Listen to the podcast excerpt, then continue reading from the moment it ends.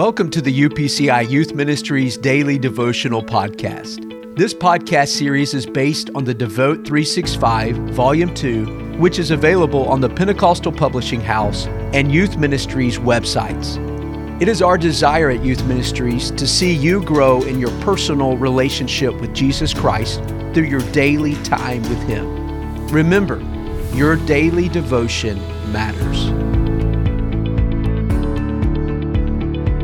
December 4th, entitled Eyes and Ears.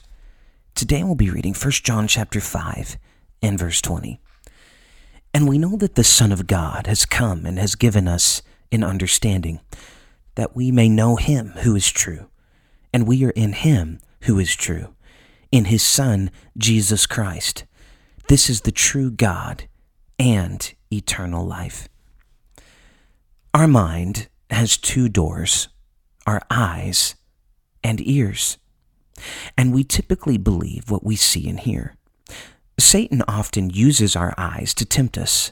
The Apostle John told us that the world is a breeding ground for the lust of the eyes.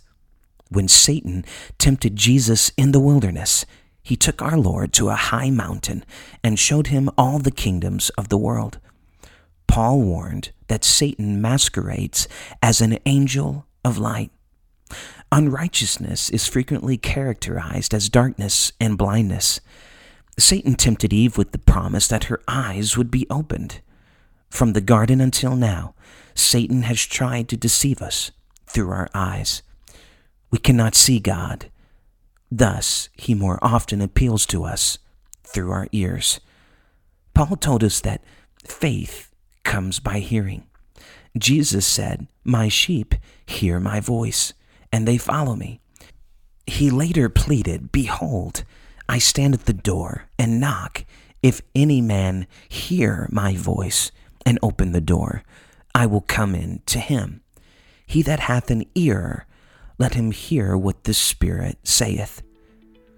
God is speaking. Will you listen? Let's pray about it today. Jesus, I'm thankful that you're speaking to me. Let my heart and ears be open to hear your voice and receive what you are saying to me. I want to be humble and willing to let you speak into my life. I want to clearly recognize your voice and faithfully follow you. Thank you for setting aside time to invest in your relationship with Jesus Christ. Time spent with God and His Word is never time wasted. If you are using your Devote 365 Volume 2, be sure to take advantage of the journaling portion on each page. Also, don't forget to record your thoughts in the weekly recap portion. If you would like to purchase the Devote 365 Daily Devotional, click on the link in our podcast description to do so. Let us know if you are using this podcast by tagging us in your social media post with hashtag Devote365. Thanks once again for joining us.